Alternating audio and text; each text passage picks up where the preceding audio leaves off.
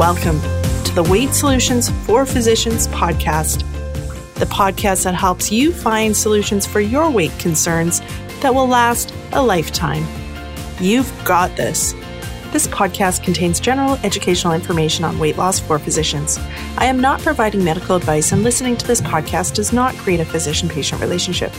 This podcast does not replace the need for consultation with a licensed professional, and no information should be relied upon unless you have obtained specific advice or treatment from myself or another physician.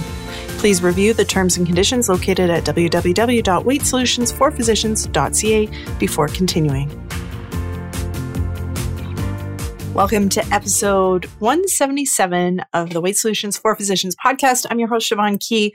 I'm so happy that you've joined me. I have an exciting guest today. Dr. Sarah Smith of the chartingcoach.ca is here with me, and we're going to talk about office efficiency. This is a big topic that impacts eating. It's one of the biggest stressors for the physicians in Stress Eating SOS that I work with, where things that happen during the day, where you feel inefficient during your day, where you get behind, where you get notes piling up, paperwork piling up, all of it can end up influencing your eating either during the day in that, you know, 3 p.m. kind of witching hour time or in the evening. And so working on feeling more in control of your day can have really profound impacts on your eating. Plus, bonus makes your whole day better. All right, let's get going to the interview with Sarah. Welcome to the podcast, Sarah. I'm so happy to have you back. How are you doing? I'm well. Thank you, Siobhan. All right. For people who haven't met you, can you introduce yourself a little bit? Sure. So I'm Sarah Smith. I am a rural family physician in Alberta, and I'm also the charting coach. So I help physicians who are trying to get home with today's work done, charts closed, and have their evenings and weekends back. So I do that through the Charting Champions program. Yeah. Awesome. And that's so like such important work. I really believe everything that you teach is stuff that we should have been taught as part of our training. How to actually be efficient in your office, which is what we're talking about, or efficient in your clinical care, getting the required paperwork and charting done so that it doesn't creep into your evenings and weekends, I think is like an essential skill that was missed. And so I luckily found you a few years ago. And so I've gotten better at not being charting at night and on the weekends. But man, there's a lot of people that need help with this stuff this kind of office management side. But what we're going to talk about today is how to be more efficient in your office.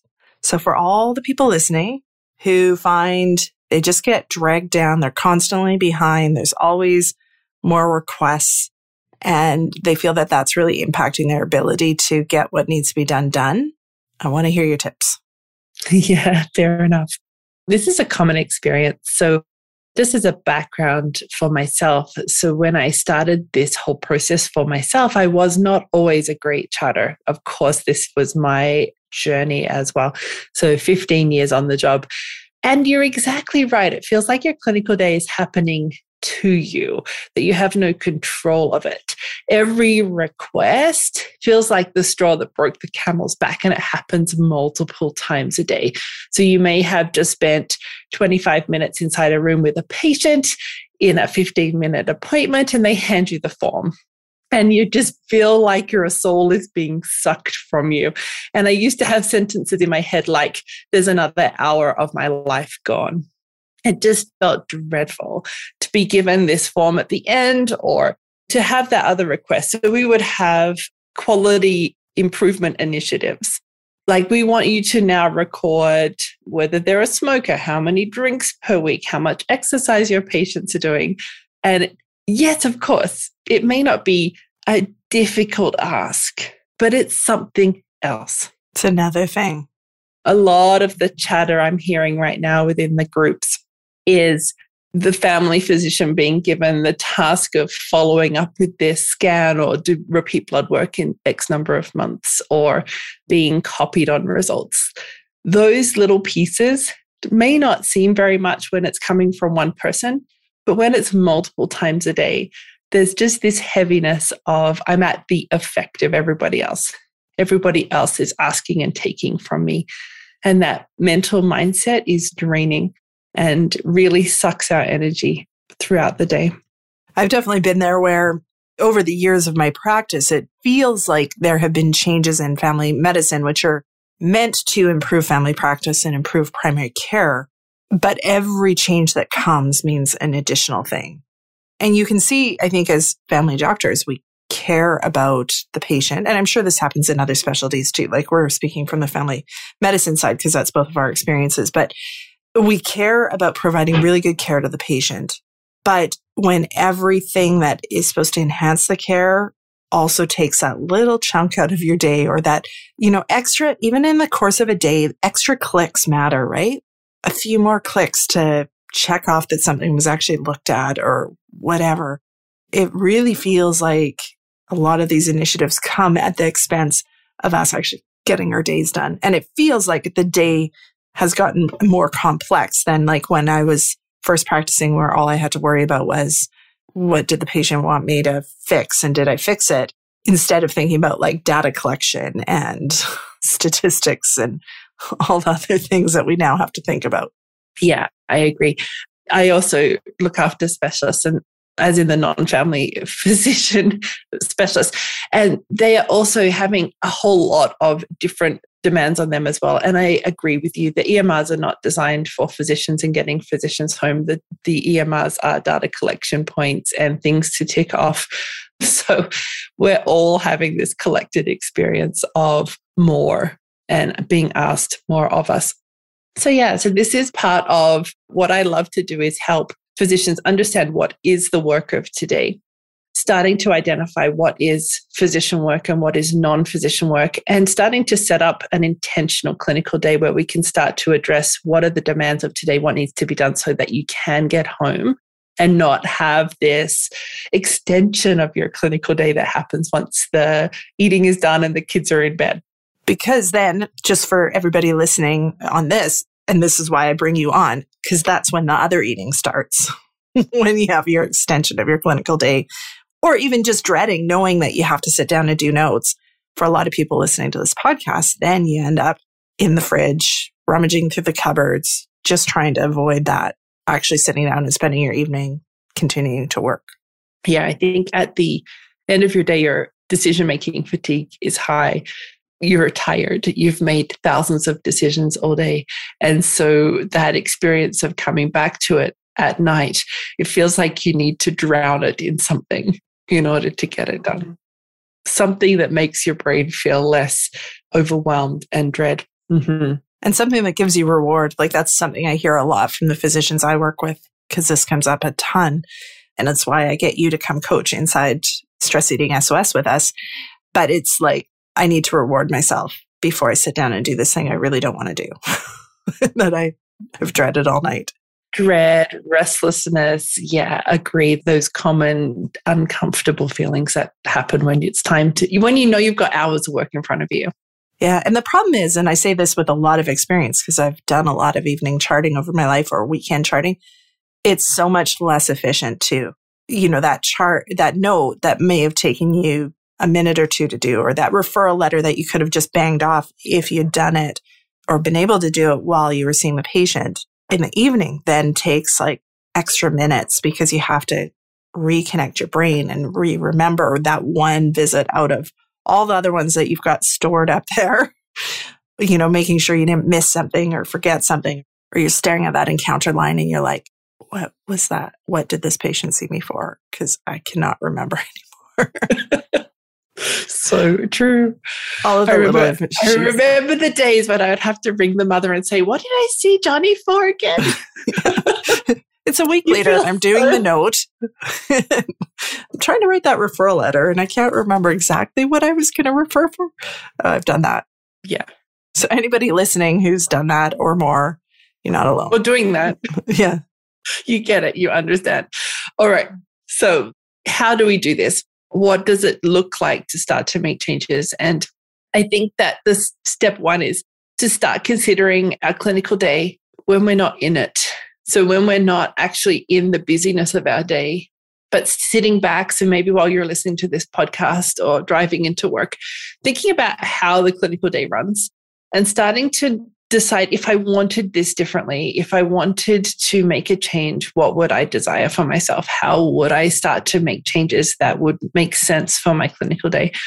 And I know that when you're in the throes of that place where everything feels like it's happening to you, imagining something different is impossible. And I get that. So if we're not looking at having a result necessarily tomorrow, we're looking out a few weeks or a few months because many of you might have that experience of your appointment book is completely solidly booked for the next three months. You've got no idea how you're going to achieve this.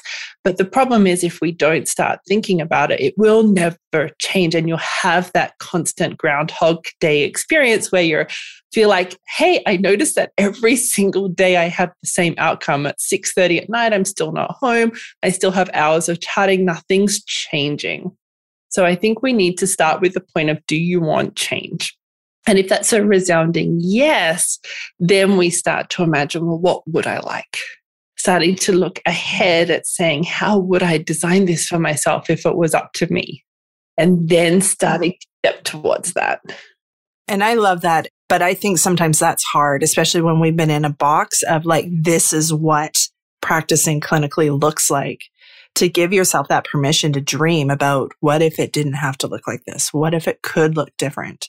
And I'm saying this in case anybody listening is like, it can't look different. It has to look like this.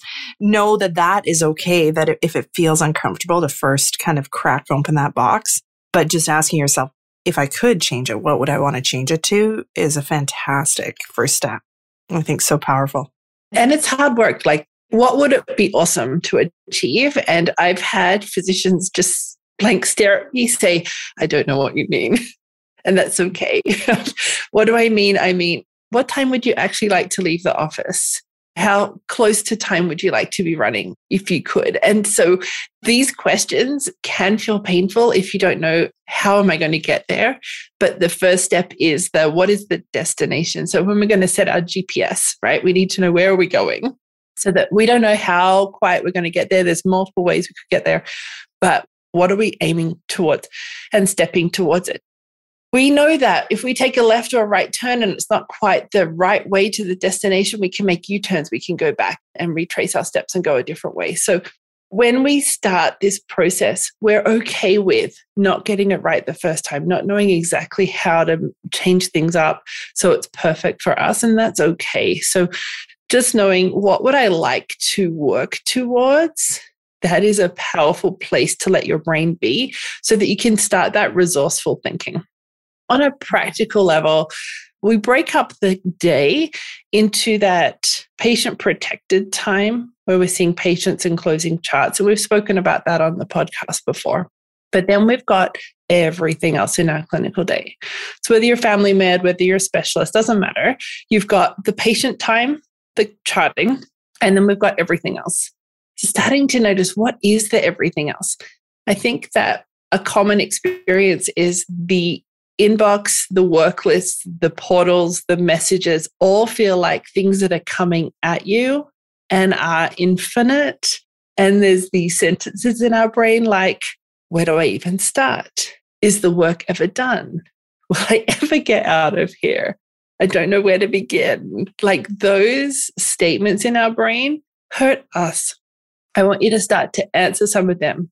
Like, how many hours a week do I need to finish this inbox? How long does it take me? What is the number that I'm looking after per day? So it actually starts to feel contained.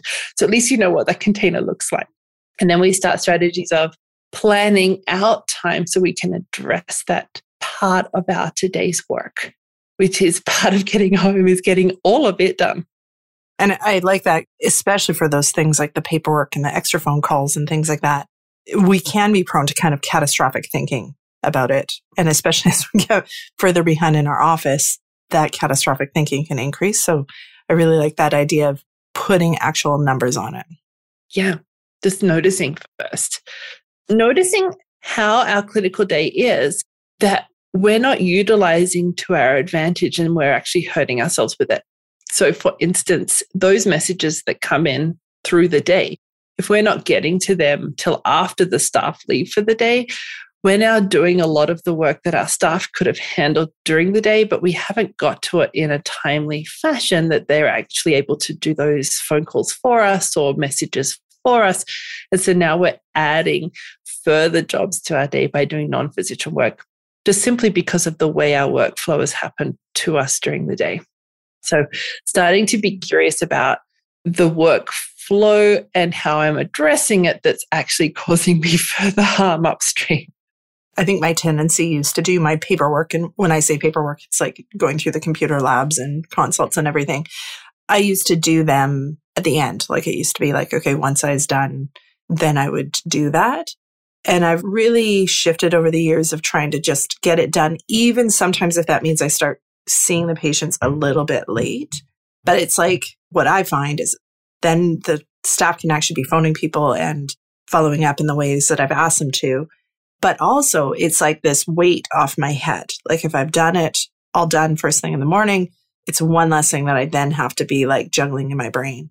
And I find that adjustment to the workflow to be quite helpful for me when I do it that way. Imperfection is a reality. So it doesn't always happen quite like that. That's my goal. Yeah. So physicians know what the demands are for their day. So if they've got learners or residents, if they don't, if they've got lunch meetings, if they've got other administration duties like business manager, that's going to impact what available space you have in your day. But I want you starting to notice the available space and what would be the best thing to do with that physicians will often have that collected experience of i need to be nice to the staff. I need to spend time talking with them. Otherwise i think i'm you know a bitch or i'm not talking with them or they're ignoring me. So they are giving away valuable minutes in their day with this type of thinking. However, we know what the demands are for your day, and we know exactly the number of items that need to be done by the end of the day, and we know what saps away those minutes very quickly. We know that you don't want to do your paperwork. We know that's the last thing you want to sit down and do. Of course, you want to go chat to the staff. Of course, you want to go eat the donuts. Of course, you want to go get another cup of coffee, you're human. Okay, so this is your human brain just not wanting that painful experience of sitting down and getting to work. It will do anything else. That's normal. Of course, your brain wants to think in those ways. But if we can honor that thinking ahead of time, what would work best for my day, honoring it by sitting down and getting started, knowing that the 5 p.m. version of you is going to be delighted that you've already handled all those things in your inbox that you said you would do and you got to them at the time you would do them because that's going to work best for you getting you home. Yeah, making yourself sit down and do it as an investment in what it's going to feel like afterwards. As an investment. Yeah, in your future evening where you're going home to sit on the couch guilt free and look after the restoration that you need for your brain. I think just thinking of like painful sentences or painful thoughts that we can have as physicians, I think that arguing against the reality of the non clinical things we have to do is probably up there too. Hey, like that I shouldn't have so many forms to do, or there shouldn't be all this lab work that I have to assess. And, you know, we can argue and be frustrated at it, but who does that impact? The forms are still sitting there. the the lab work still is in the EMR that needs to be checked off. Yeah, like I said before, that painful experience of when I would be handed a form and my brain would literally say, There's an hour of your life gone. That's a very painful place to be. However, it was worse than that. I would take three forms home on the weekend, and it would take me all weekend to do three forms. Not because the forms took all weekend, but because I would say no to this or no to the fun things of the weekend because I have forms to do. And then instead of sitting down to do the forms, I would go and, you know, clean the kitchen or put the laundry on so that I could avoid doing the forms. But at the same time, say no to my life because I was doing paperwork for the weekend. And so that experience right there is common for physicians and it's such a painful place to be in that I can't have a weekend because I have three forms to do. You can just see how this is a disaster waiting to happen, right? Now, if I sat down and just got those forms done, we were looking at maybe an hour, like one hour of a whole weekend. But no, those three forms took the entire weekend. It sucked. It truly sucked my life away. Yeah, I totally remember that with uh, notes. Like I would finish and I'd have days of notes to do. So all weekend I'd be like, okay, I need to sit down and do those notes. And it would end up where I'd like have to set my alarm super early. This is when my kids were really little, set my alarm super early to get it done. But it meant there was very little restorative time on the weekend because the whole weekend, even if I wasn't doing those notes, I was thinking about doing them. So then Sunday night, when I maybe finally finished the notes, and started to think of a Monday morning where I was going to generate more, more notes. It was so overwhelming. Like, and it created anxiety and burnout and dislike of the job and resentment when patients did ask for more things like forms and things like that. And so this work that you do and what we're talking about, like is so powerful. And then by being able to become more efficient in the office and learn skills to get notes done, really has transformed how I think about my family medicine work, which for anybody who's listening, who's in that pit of like the job never ends, I think it's just really important to hear that there's hope. Yeah, there is. You're right. So when we sit down and we start getting angry at the request that's come in on the letter or the message or the phone call or we're angry. So, what do we do when we're in that anger? So, we see just a sentence that says, please repeat this in three months, or Mr. Jones would like you to call him back about that MRI because he didn't understand the first message. And we just kind of have this rage or fury start. I don't know where it starts in you. I think I used to start in my toes and just kind of pop out the top of my head. So, what would I do? I would get restless in my chair, get super angry. I would stand up and walk across to where my colleague was working and say, You'll never guess what happened this time. Blah, blah, blah, blah, blah. They're in there doing their inbox too. So they're the, like the same. Yeah, I had this. Blah, blah, blah, blah, blah. Well, guess what? 10 minutes is gone. There's another eight to 20 results that you could have ticked off in that time, but no, you were just being ticked off. you also disturbed your colleague. So she now has another 20 results that she hasn't got to in that 10 minutes. And the whole thing is just adding more pain to your day. So when we see and start to see these requests of us, we start to notice what our brain wants to immediately respond with. And then we just take that moment to calm down because it's not going to hurt them. It's going to hurt you by responding in this way. And then noticing the systems and processes in your day, what does that mean? It means that when you have this request, some of the fury can be, I don't know how to do that. How do I remember to remind him to do those labs in three months?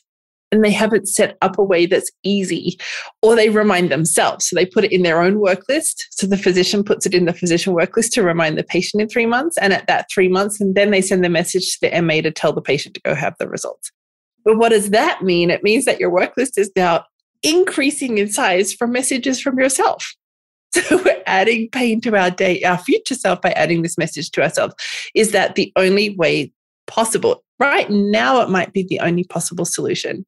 But part of working out this inbox is what can we take off your plate? What isn't physician work? Who else could help you with this? And how could we make that start to happen in your environment? So when we start to figure these questions out, your inbox becomes faster and faster to get out of. So we don't want you in your inbox for hours. We want you in and out as fast as possible. So anything that slows you down, it's often because there's either a system you don't trust well, there isn't a system. So you're now messaging yourself for three months' time, which is a terrible thing because then you've got to remember why was I messaging myself? Who asked me to do that? What did they want me to do? And now you're backtracking in that file, digging around, trying to figure out that pathway. Even that can be cleaned up. So if you've got that request for you know, repeat the PSA in three months, what is the message you leave for yourself right now? If you are the only person who can do that, now, the message in your work list is something that will help you in three months' time. Get out of that inbox as fast as possible. So you're right. A PSA in three months, as per urologist letter, March 2022. That way, if you can't quite remember who asked you to do it, you can now trace yourself a lot faster. Or repeat ultrasound in three months, creating that requisition right now while you're looking at the ultrasound report. So all you have to do in three months is send the damn thing. You don't have to figure out which ovary was it that I was checking on, how big was it last time. Like we've paid ourselves forward by creating a faster experience next time we see that in our inbox. Yeah, let's talk more about systems because I think for some people, the concept of systems might be a little foreign or new, or maybe something they dread that hospitals have tried to enforce and stuff like that. So, talk a little bit about like what the systems are and how can systems help physicians? Yeah. So, you'll notice a lot of the things you do are not physician work, like bringing the patient to tell them that their repeat PSA is due is not something that you need to do, right? Anyone can read that sentence, ring patient and tell them the PSA is due, but physicians won't use that unless they know for sure it happened and they can trace that it happened. So a system isn't just I message my MA because the MA might leave before that message ever comes back up. So now we have to have thought about how can this be a system that protects patients that I trust? And so it isn't that we necessarily are sending it to one particular person. We might be setting it up so it goes to a list that any of the staff can use. So, for instance, in our practice, we have colonoscopy list because a colonoscopy could be 10 years out when it's due next. And we want to know all the people who are due for a colonoscopy this month so that we can send them all to the surgeon today. So we have one list that exists that's just for colonoscopies that all of the staff are trained to be able to action. So if we have high staff turnover, which is common in a medical clinic, anybody knows the system. There's a very well documented way of going through that list and then feeding back to the physician if they can't find a patient or if the patient's refused or that type of thing. So then the physicians can trust that process and they'll use it. So when you see a colonoscopy result, and it says repeat in five years, we can put it directly on that list, knowing that for sure it's handled in five years, even if we're not still working there. It's a paid forward process that we trust because it's been vetted for all of the errors. Yeah, I like that because I think that's a really important piece when we're in practice is making sure that if something happens or like we just choose to leave that particular practice or we get sick or something, that that sort of stuff isn't just resting with us. And I think it's a big drain too. If you feel like there's a bunch of stuff that's just resting with you, mentally, that's a really big drain. So the common thing that comes up with the physicians I work with is interruptions, the frustration of, you know, trying to work, trying to be on time and getting interruptions. What do you recommend managing them? Yeah, this is a great question. So, running on time is possible. And we actually work on this over a number of weeks in the program because there's often a lot of moving parts to running on time for physicians.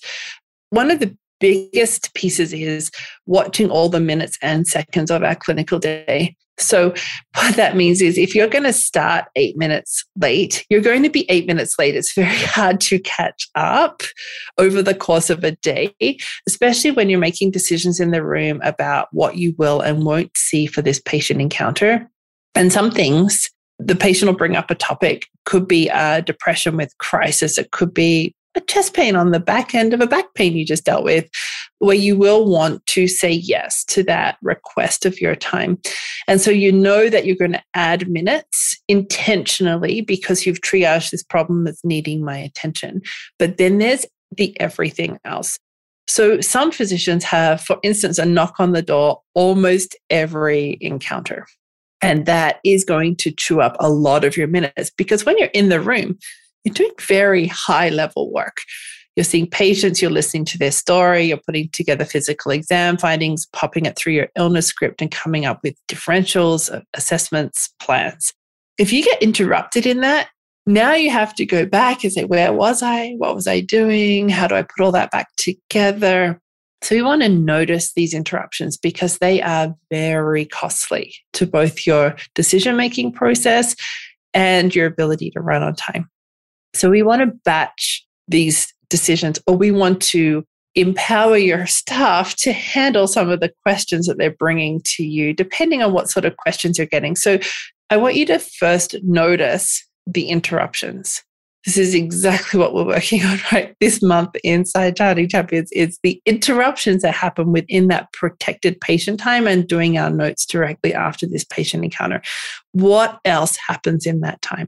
Is it you dipping into your inbox for a few minutes? Is it somebody coming to ask you a question? Is it someone knocking on the door? These are really important to notice and start to be curious about and start to make rules or plans for those interruptions. So if the knock on the door is, hey, Mr. Jones is five minutes late, will you still see him? What is your answer? Is it the same every time?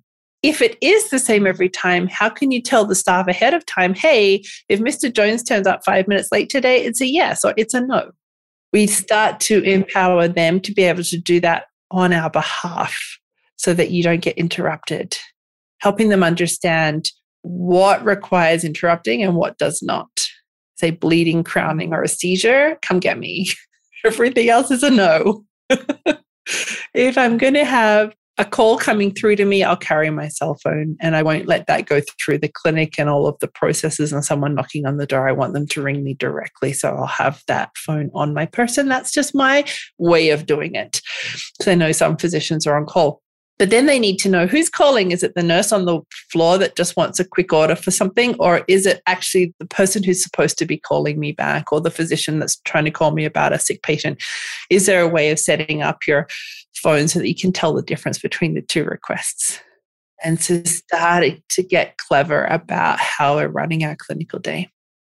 I want to talk about another big topic that influences this. It influences the ability to say, no, like, we're not going to deal with that today, but I'd be happy to see you another day. It influences the ability to tell staff not to bother you is people pleasing.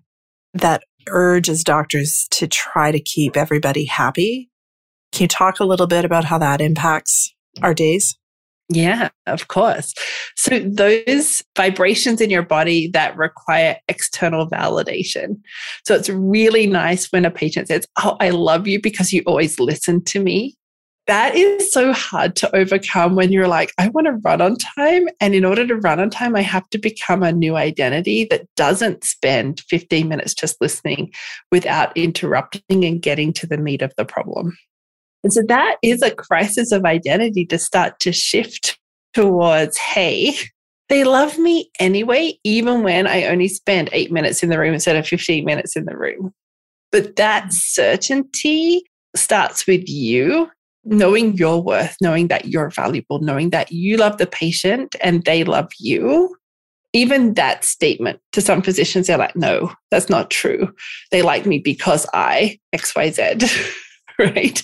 So this is a big shift, a big mental shift for physicians to be the one who feels like you can know your worth, know that you are the boss in the room and that you need to gather information and do your job in order to provide value to the patient. And our value is not the minutes spent talking to the patient. Our relationship with our patients is valuable. Our continuity with our patients is evidence based valuable having an idea who this person is is helpful for that helping them make decisions about their health and following your advice. So we know that relationship with our patients is valuable, but not an hour with the patient. It's not about eyeball time. Like time looking at their eyeballs is not what's connecting you with the patient, right? It is your executive function in the room. So being able to understand what's happening for them, who they are, and how to help them. But it's not time based. And it's not how much of the story you've heard. That's not it.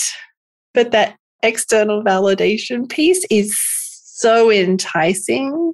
And it feels like the only good part of your day for a lot of physicians.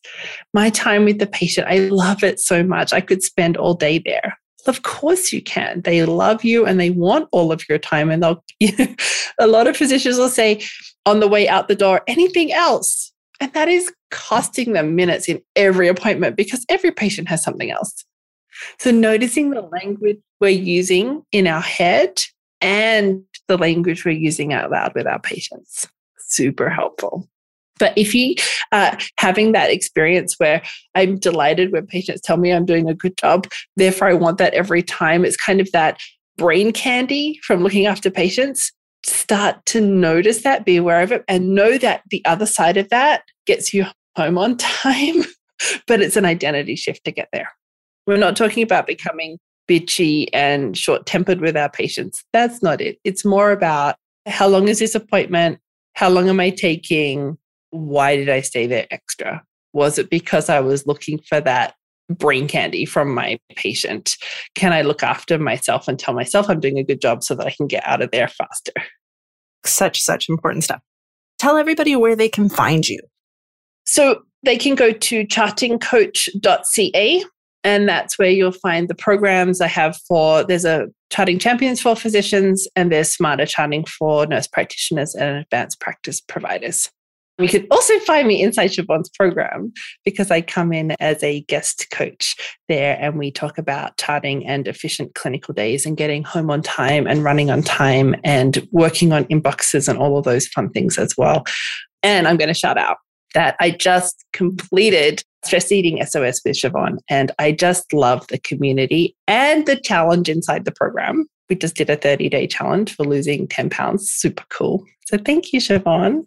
Well, you're welcome. Thanks for joining. And I wanted to say before you were going to say that too, I was going to say I highly recommend Sarah's program. I actually got the charting champions, I got our whole office to do it so that as an office, we are kind of working on the same focus and having those skills to get the notes done. Like I said, I'm not perfect. There's some days where I still have notes to catch up on the next day, but I definitely don't have those days where I have multiple days of notes to do or weekends where I'm spending notes. And I generally run much more on time. So I think if what we've been talking about today is something that really resonates with you, I highly recommend checking out Sarah's Charting Champions. All right. Thank you so much for joining me, Sarah. Thanks so much for having me delightful to be here helping your community. Awesome. That was so great. There was so many good pieces of information that Sarah shared in that interview. I really encourage you maybe to listen to that one more than once because she packed a lot of stuff into that interview for you guys.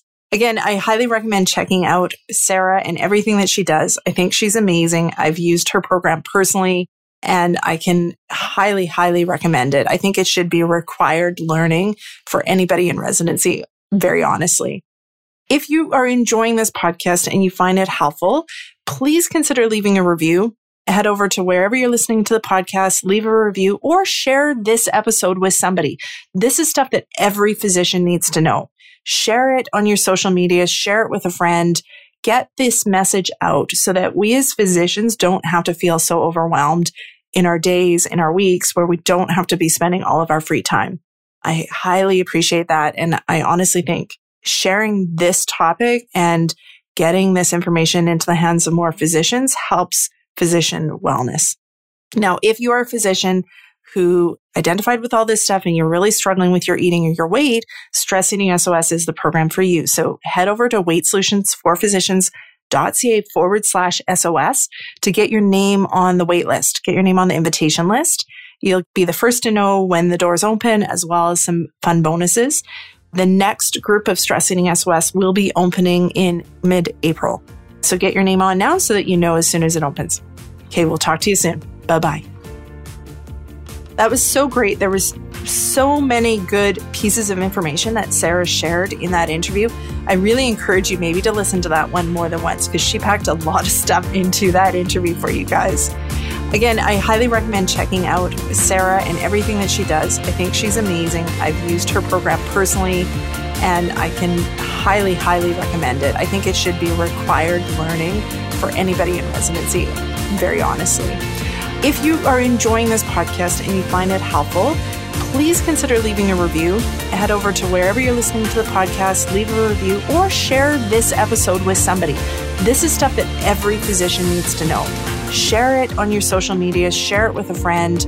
Get this message out so that we as physicians don't have to feel so overwhelmed in our days, in our weeks, where we don't have to be spending all of our free time. I highly appreciate that. And I honestly think sharing this topic and getting this information into the hands of more physicians helps physician wellness. Now, if you are a physician who identified with all this stuff and you're really struggling with your eating and your weight, Stress Eating SOS is the program for you. So head over to weightsolutionsforphysicians.ca forward slash SOS to get your name on the wait list, get your name on the invitation list. You'll get be the first to know when the doors open, as well as some fun bonuses.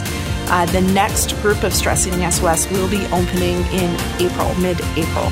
So get your name on now so that you know as soon as it opens. Okay, we'll talk to you soon. Bye bye.